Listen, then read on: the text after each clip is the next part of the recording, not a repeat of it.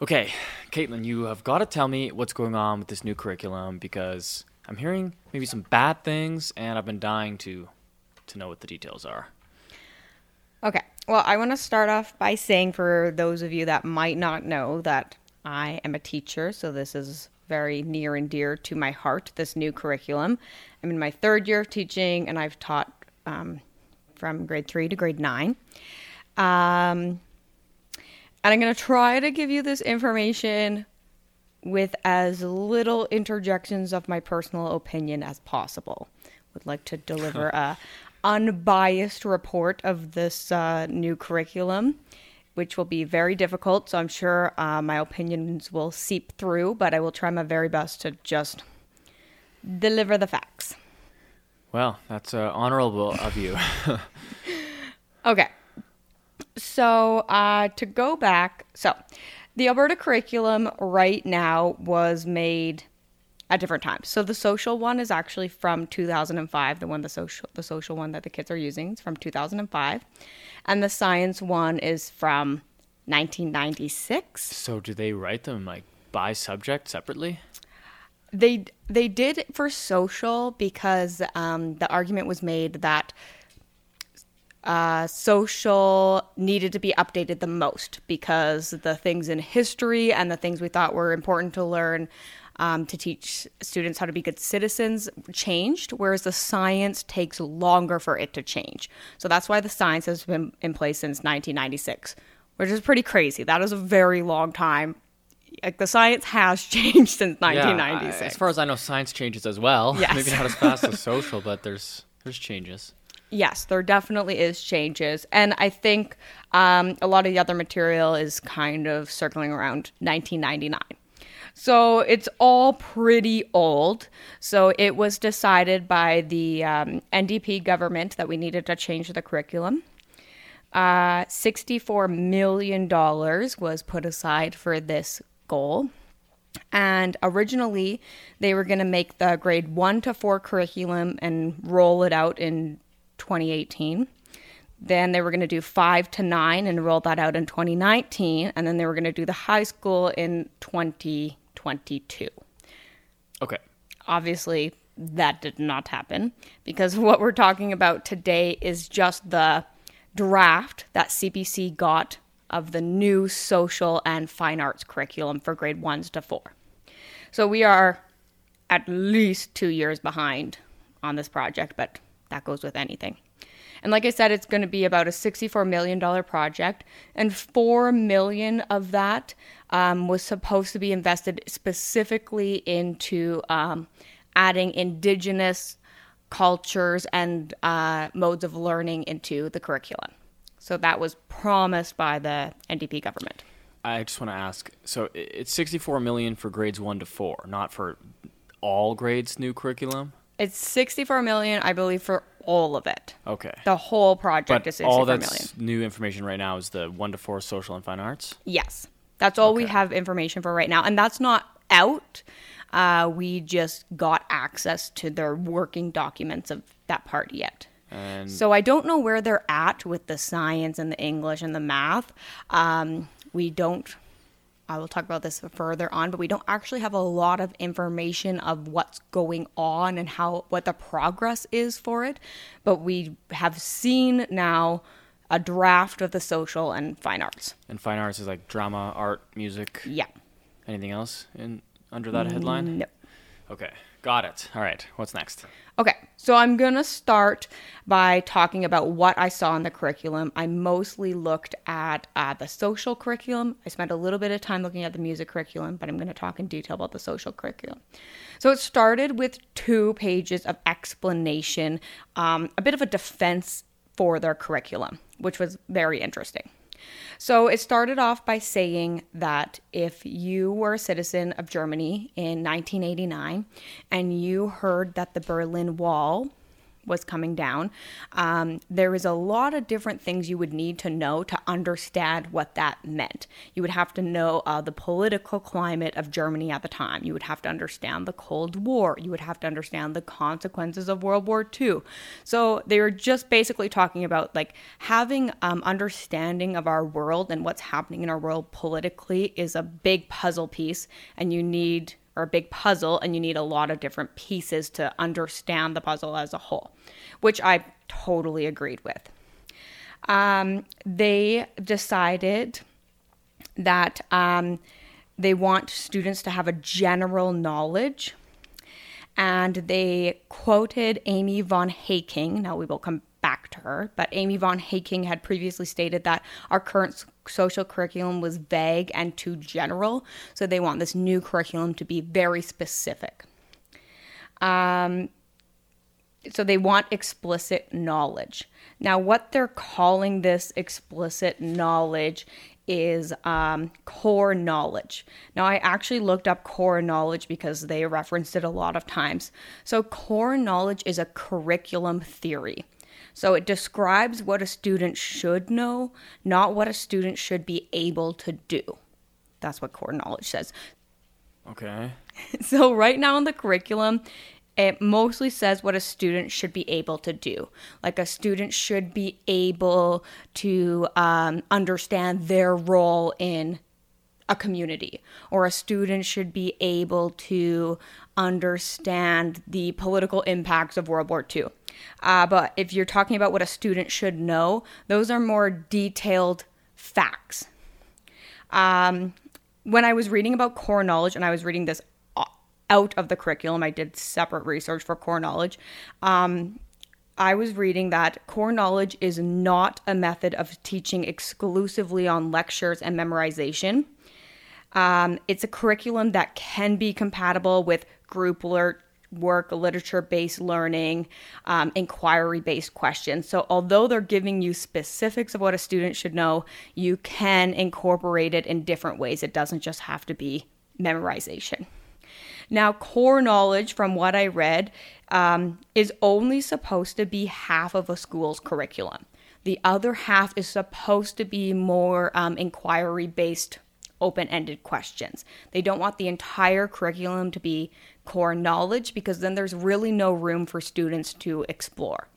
So, ideally, in a classroom, you want students to be really engaged in a topic, and in order to be engaged, a lot of times that means they have to be able to like they have to have the ability to explore a topic but if you just give them a list of dates that they have to memorize there's no exploration happening you're just memorizing. So that's why these core knowledge people said that that should only be 50% of a curriculum. Okay. So the UCP has decided that core knowledge is the way to go. They've put in all their eggs into the core knowledge basket, and, huh. and even though core knowledge, its knowledge itself says it's only supposed to be fifty percent, I so, see oh, it being so, so most. The, the, theory, like the publishers of the theory, believe it, it caps out at fifty in terms of productivity and yes, know, being beneficial. That's exactly right.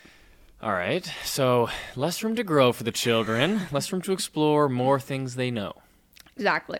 So, at the beginning, in back to these two pages that was kind of defending this new social curriculum, they said um, that it's really important for students to use their memory muscles and they need to start using their memory muscles at a young age. Um, so in grade two, they need to memorize four dates for social studies. In grade three, they need to memorize 14 dates. In grade four, they need to memorize 36. And those are building on each other. So the four dates you need to memorize in grade two are a part of the 14 dates you need to memorize for grade three, and so on. They emphasized in this introduction that this is not supposed to be drill and kill, but instead it can be fun, quiz based, and competitive in order to help the students memorize these dates. They used the words drill and kill? Yeah. Yeah. So it's not drill and kill. Okay. Is this a good time for me just to ask? I, I got a couple questions. okay. I thought where we're at in terms of science, because science changes and progresses, that memorization was not the best way to learn and that um, competitions really just kind of hurt a lot of kids, especially those with kind of test anxiety and maybe public speaking anxiety. And I, I know that this, uh, like the kids who love competition will excel at this, but it's maybe leaving some in the dust. Yeah, so this is where the issue gets extremely political for education because some people argue specifically for competition that it's really bad for students like you said it heightens their anxiety it's not um, a way for them to learn but other people argue that nowadays we're being too soft on kids mm. we should have competition you know not everyone can win at everything not everyone can get a trophy there has to be elitists in the world. Not everyone can be a neurosurgeon, right? You have to find your place. So, um, the other side of the coin is that there should be competition. Now, I, I don't know the science behind memorization as much because, like you said, my what I've been told is that that is not a good way to get students to learn. So I don't know the flip side to that coin. Um, but obviously, there is a flip side because the UCP has decided that memorization is well, very like important. even back as far as when we were in junior high, I remember people saying you would memorize something and then you would regurgitate it out onto the page in the test, and then it would be gone from your memory forever because you never truly understood it. You just memorized it and then deposited it in the appropriate place, and that was that.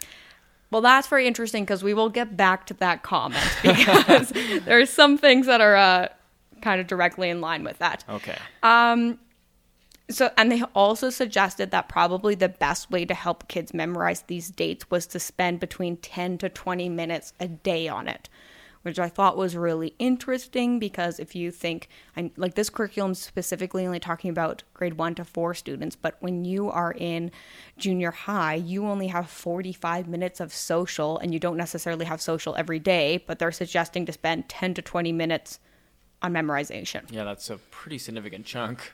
Like it's like okay, ten minutes. That's that's no big deal at all. But if you compare it with the actual class time of actual classes, then you see where the yeah. It is. sounds small, but yeah, when you look at like, the yeah. minutes per day, I mean, it's a it's a good portion of your social studies for your day. Okay, so now going into the actual curriculum.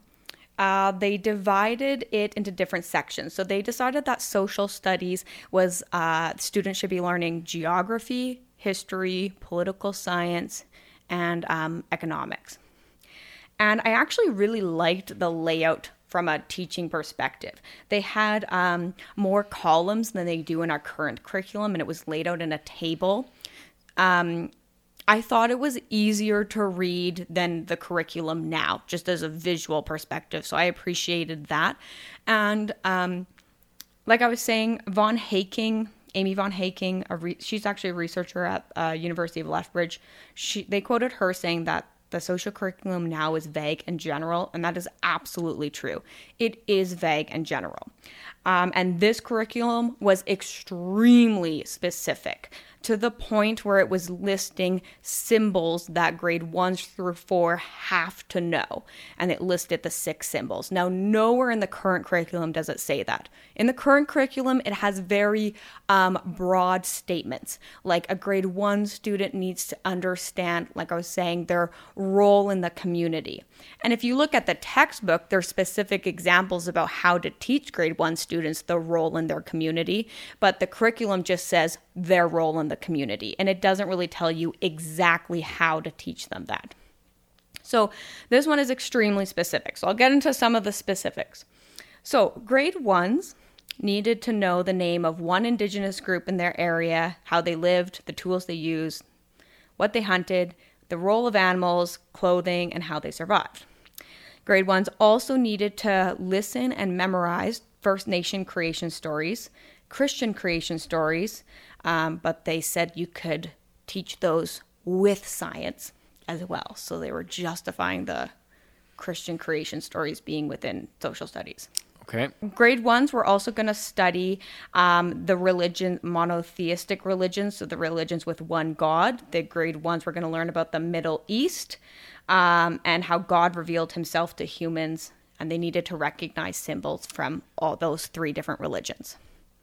Because uh, the other religions are worthless, or they just They like the big Well, three. I assume the I assume the argument for not learning about all religions is that we were learning about the religions that's more prominent for our country. We don't want to confuse the children. they should know which god to worship, of course. Yes, sure. um, okay, for grade two, some things they needed to know uh, was the products of the Alberta economy. They needed to know all the ways our products get in and out of our province, and those it specifically said those six uh, modes of transportation needed to be memorized. Uh, the grade two students, like I said, needed to memorize four dates. Uh, they needed to be able to tell a story to the class from memory, like a creation story, and they suggested a public speaking competition. Like, This is weird. Like in the curriculum, it suggested a public teaching competition, which is strange because we just talked about how competition is kind of a controversial issue. But also in our curriculum now, there is no um, suggestions as to what activities to do. Like there's that's not listed. It's just general topics. So nowhere does it say do a public speaking competition. Um, the question. Well, I just want to say, like, again, back in our day, if if you felt really confident in your spelling, you would go and you would take the initiative to compete in the spelling bee. It wasn't forced upon you. You could sit that one out if you wanted to. You didn't even have to watch, I don't think. But if you were like, "Oh, I'm so smart, my spelling is, you know, top notch. I'm gonna I'm gonna compete. I'm gonna win." Yeah. Well, and it's very different to say the kids are going to compete with memorizing four dates. That's probably achievable for most students to memorize four dates. It's a little bit different to hold a public speaking competition. If someone told me I had to take part in a public speaking competition, I would be a very unhappy person. I'm not in grade one or two. Yeah, So- no, it's tough for a lot of kids. And the only competition I could really think of that we had to do was like mad minutes, like in math when you're doing multiplication tables as fast as you can. And even then, it wasn't like, you know, we weren't really, really competing against each other. We were trying to get better scores every single Yeah. day. And like that was fine, I guess, but it wasn't my favorite thing to do. No, I know. Actually, I particularly really loved them. But yeah. Well, you're good at them, I'm sure. I was only okay. Uh, that's funny. Um, okay, so what I found very interesting in this is in the beginning of the document, they said grade twos needed to memorize four dates.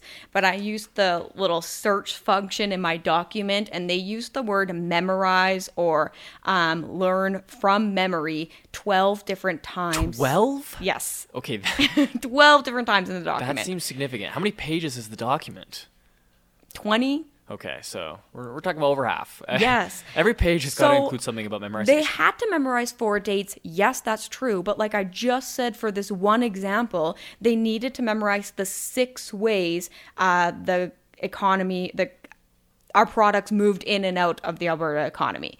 So that's more than just four dates. They made it sound like not very many at the beginning. They were like, just don't worry, it's just four dates that they have to memorize. is raising questions for me. It is, but on the flip side of it, I've, I'm always trying to look at the flip side for this. Um, is like if you're asking students to write a test of any time, there's memorization in that, absolutely. But it's just not stated in the curriculum right now. We don't have to make them memorize. They could learn it in a different way, but most teachers adhere to tests that force you to memorize anyways. So is this really that different than the way we're doing it now? Not necessarily, except for that we're also talking about grade ones and twos right now. I haven't even moved into threes and fours well, yet. even just because we're talking about um, kids so young, I, I want to ask your opinion. I've also heard talk that we should be abolishing tests altogether, or at least the really hard ones at the end of the year. and I don't know, maybe maybe maybe that should be the case for like up until you're eight or nine or ten, and then after that, like okay, you can handle a test. This goes like directly in line with what I was talking about with competition because there is plenty of research that says that standardized tests, well, I'm, when I say plenty, I mean like almost all the research says that standardized tests are not a good way for our students to learn, that they're not an accurate representation of how smart they are, that they are not good. But then the other argument is that you have to differentiate them somehow, and not everyone can get 100%, and not everyone can go to university. There has to be some Well, and how like, hierarchy. the resources it would cost to monitor children? Yes. Like what? You have like people just to look at you all the time instead of writing tests? That would be worse. It it would be a very difficult challenge to get rid of tests completely because how do you how do you assess them? Who is the best in the class? Who is the worst in the class? Like there's no way to number them. And our the reality is is that our society just doesn't work that way. I would love to live in a society where the kids don't have to be tested, but we're tested at all turns. I mean, when you go to a job interview, you're being you're competing against people. In some ways that is a test. It's just not a multiple choice test. Well, maybe what needs to happen, maybe this is just my thought right now, but maybe um, just kind of divorcing it from the grades and the grade anxiety kids might have and being more like, these aren't for marks, but we need them anyway because we got to know if you're smart or dumb. But at least you won't be coming home and feeling terrible about yourself or like struggling with the anxiety. Yes. Like maybe there'll be less pressure on them because I know kids get feel, feel there's pressure on it. That is true. And like people have talked about like like we've you know the diploma exams were worth 50% and now they're only worth 30% in Alberta. So there is like that shift is happening. Um but it's just happening slowly and now we're moving backwards, but Okay. All right. okay. So, um, the headlines of this new curriculum were stating that um, it was moving backwards and that Alberta was basically going to be a laughing stock uh, because of the direction the new curriculum was going. And Wait, who's saying we're going to be a laughing stock? uh, multiple different like for example amy von heyking uh, there was lots of researchers at the u of a and at the u of l that were stating that this is not because going it looks to be obviously like a step backwards to other parties. yeah because like i said the research is research is pointing away from memorization and away from those standardized ways of teaching students Okay. so we are going we this is going to more specific more standardized than we even are right now um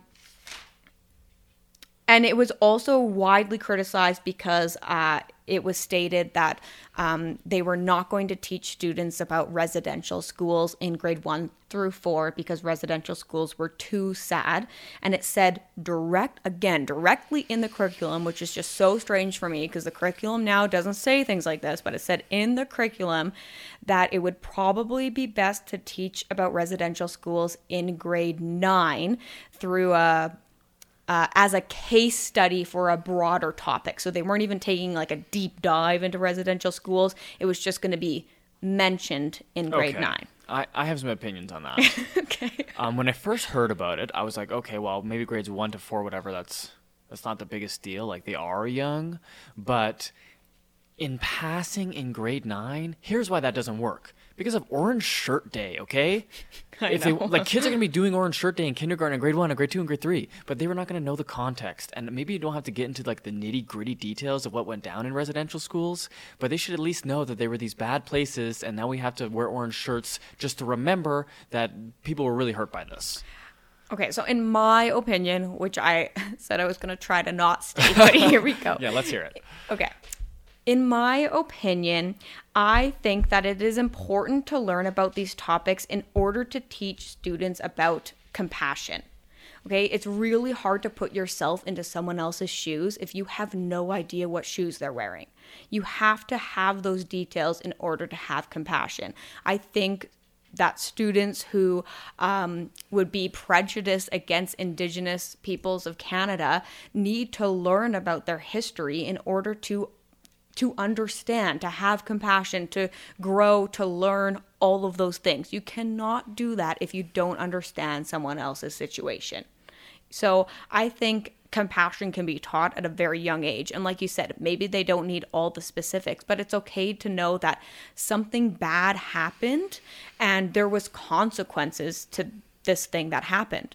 Now, a lot of people are really upset about the religious um, portions that have been added into the curriculum because they believe that in a public school, religion should not be taught at all, which is a totally valid argument. And when people send their kids to public schools, that's under the assumption that religion is not going to be forced upon their kid and religion and government should be separated. We've decided that a very long time ago.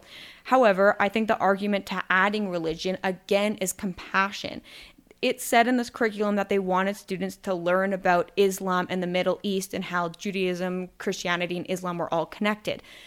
I think that that's a good thing because it's teaching them compassion. And right now, there's a lot of Islamophobia. But if we are telling kids in grade one, hey, look, we actually are similar to these people, that might be okay.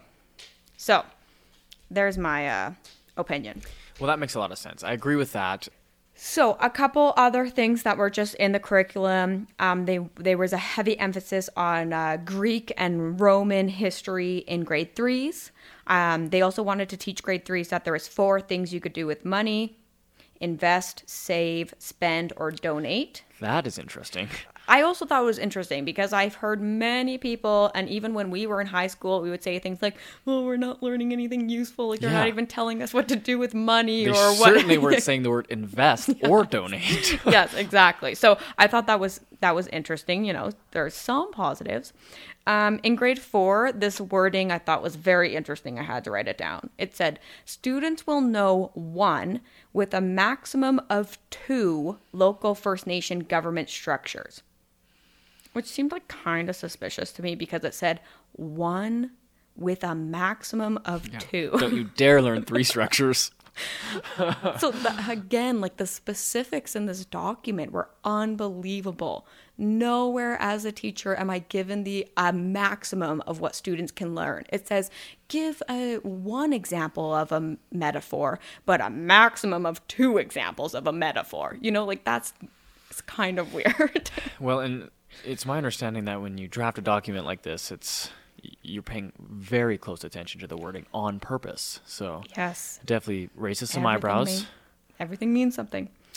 Okay, so to go in a towards a bit of the criticisms of this curriculum because that was what the headlines were about. Like I was saying, big criticisms. Um, there is a lack of clarity on the advisors. They're not really telling us who's making this curriculum. We only have two names right now. One is William French. He's a board member of the Shakespeare Company in Calgary. And another one is Chris Champion. Uh, he was a former staffer of Jason Kenney. Chris Champion is a controversial figure because he was stated saying that um, teaching about First Nations in school is a fad. So Chris Champion. You know what? I didn't like his name when you said it, but I didn't know what was coming next. A Yeah. fad? yes, a fad. So there's Man, a there's a lot to unpack there, but I'm not stating my okay, let's opinion. yeah, let's move on. Okay, so um, the panel of advisors um, previous to September were actually all male advisors. So, as you can imagine, there was an extreme amount of pushback to the fact that there was only males working on the curriculum. So, in September, they added four Indigenous elders and seven women. However, CBC reached out to the four Indigenous elders. Uh, only one got back to them, Pat McCormick, and said that um, they had never seen any drafts of the curriculum yet.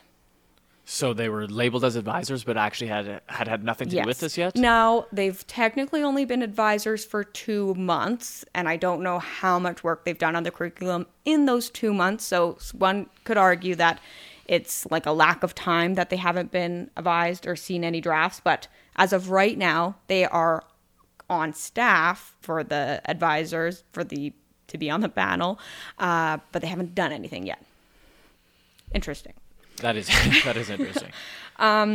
like I mentioned at the very beginning, in the introduction to the curriculum, they mentioned Amy Von Heyking. So I was like, okay, well, I should probably look up who Amy Von Heyking is. So I did, and she is um, education professor at the University of Lethbridge.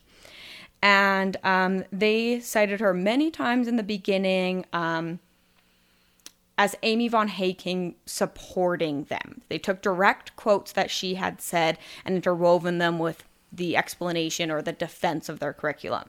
Um, but Amy von Heyking was actually on the panel for the curriculum last year, and she has stated since these documents were released that uh, they did not listen to anything the panel suggested. So, Okay. So she was on it in the early days. Now she doesn't support it anymore, but they're still using her as a citation of support. Okay, so I didn't really look at the art curriculum because I don't know art very much, but I actually got some information about the music curriculum, and it's very fascinating. Um, some really banger of songs were listed, such as America the Beauty, The Star Spangled Banner, Take Me Out to the Ball Game, which is a great one. Yeah, good one. Objectively, I like I, think those too, are yeah. all fantastic songs, but not O Canada. O Canada was not mentioned. Um, so, it this, is, this is songs they have to memorize. not have to memorize, but ones you should be learning in like grade one music. Well, I guess they're just assuming, oh, Canada, you already like sing it on the morning announcement. It looked so. a little like they had slightly copied and pasted it from somewhere else because why does Alberta, unless there's some really hidden agenda here, need to learn the Star Spangled Banner? That is well, and what was that other song? Uh, America. America the Beauty. I I don't know if I know that one even. it's very interesting that's that's on there so it would it would be it would make a lot more sense if we were learning um, songs from england god save the queen because Good song as well, actually. yeah because we are a part of that makes way less sense to be singing songs about the Yeah. united states so that was just a special little uh, ending to my uh, research on the curriculum so I want to ask a bit more about the uh, panel or like the the people writing the document. Do we know how many authors there are? no So it's unknown how many authors there are, Yeah. but we know that there's all male panelists slash four indigenous and seven women now. Yes. But no other information is being given, and CBC, the, these documents were not released, they were found, um, which is kind of concerning. Like they were leaked to CBC. Yes. Okay. Yeah. Uh, they were not released. So uh, the government wasn't like, oh, take a look at this new cool curriculum we've made. Here's a sneak peek of it. That's not what happened. Were they still working on it, or was it like soon to be released? They're mostly still working on it because they want to roll out grades one to four all at the same time. And this was just social and fine arts. Okay. So I don't know where they're at with the other subjects. So I'm assuming this is the most they have done is social and fine arts, and they have not as much done for the other subjects. So this this isn't finished because the other subjects aren't finished. I mean, I don't think they were never going to come back to social, even if social was technically Right. finished. In the document, they actually had some sections that were crossed out, like they were still there, but someone had uh, stri- striked through that whole section. So I don't know if they were like thinking about coming back to it because it wasn't deleted either from the document. So, um, it's really disappointing. Again, this is my opinion, but it's really disappointing that um, more about the panel and the advisors is not being released. No, it's not transparent at all. It's At not all. especially for like education and your kids' future. Like,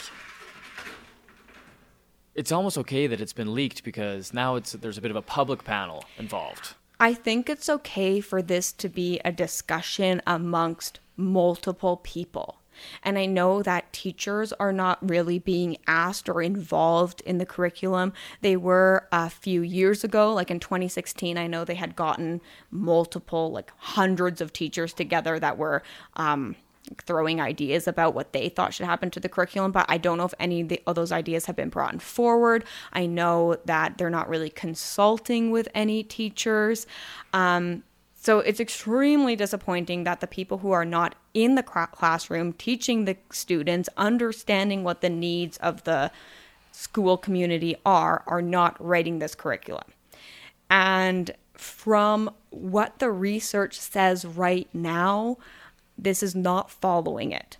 I can't, the current research, when you are taking education classes, um, is saying the opposite of what is included in this. They are saying that things should be even more vague because teachers should have the ability to grow on questions. And like I was saying before, students should have the ability to explore and um, learn what is what is necessary for that group. You know, I teach at a Catholic school in Calgary. The needs of my students is totally different than uh, teaching in Morley. Right? So the teachers have to have the room to be able to deal with those changes. And by being so specific, that's going to be impossible. Yeah, that's just the fact that they wouldn't include teachers, that's just wrong. Yeah. Honestly. Like that that just flies in the face of like both common sense and your best, most rational wisdom Well, on and what I you should don't be doing. understand the rationale. Like, just include teachers, even if you're not like, even if you're not going to listen to every single thing they say. Why would wouldn't you just be curious as to what they have to say? Well, you know? it almost seems like a huge fu. Like, and correct me if I'm wrong, but the NDP they were consulting teachers. Yes. Okay. Well, they, at least as far as they had gotten, they obviously did not get as far as the UCP is now because this is a progressive project. But up until the point that the NDP was out, uh, they were consulting teachers. Well, yeah, I would imagine this would ruffle feathers with the ATA and stuff, and even just you or any other teacher. I would say that the word upset. is that this is bad news bears. You could say. That's the word, huh? well, and I again, yeah, I would prefer if like there was just more specifics, like who are the panelists that we are referring to and getting all our information off of? Who is writing it? Who are the authors of the document? Certain things like education, they should be more transparent. well, and this this is a political issue. So you have people like champions saying that First Nations um, in schools is a fad, and okay, that's a perspective. But do you have anyone else arguing the other perspective? Because I'm not saying we should only listen to the other side. It's fine. You could have Champion with that opinion that thinks it shouldn't be included at all. But can you also include people that thinks it's the absolute most important thing that it's con- that it's included so you can meet in the middle. If you only have people from one side, you're never going to get to that middle, which is probably exactly where we're supposed to be. Well said. Is It's a there- lot of my opinion, which I said I wasn't you know what? Your opinion is fair. Your opinion is fair. But let me ask um, do they have any kind of specific date as to when they're just going to release all this and roll out all grades one to four out? No, not that I have heard besides the 2017 date that obviously Yeah, that's Ain't gonna happen. doesn't matter anymore. That one. that's the only dates I could find Alright. of well, got. let's see what happens in the coming days. Maybe CBC will post more things about it, or perhaps the UCP will make an address and maybe maybe say, "Hey, we're Maybe still we'll working on it. You'll see it in 2021." Yeah. Probably she won't say anything, but we'll see. okay. Uh, All right, that's call it it. there. All Yep. right, take care. Thank you.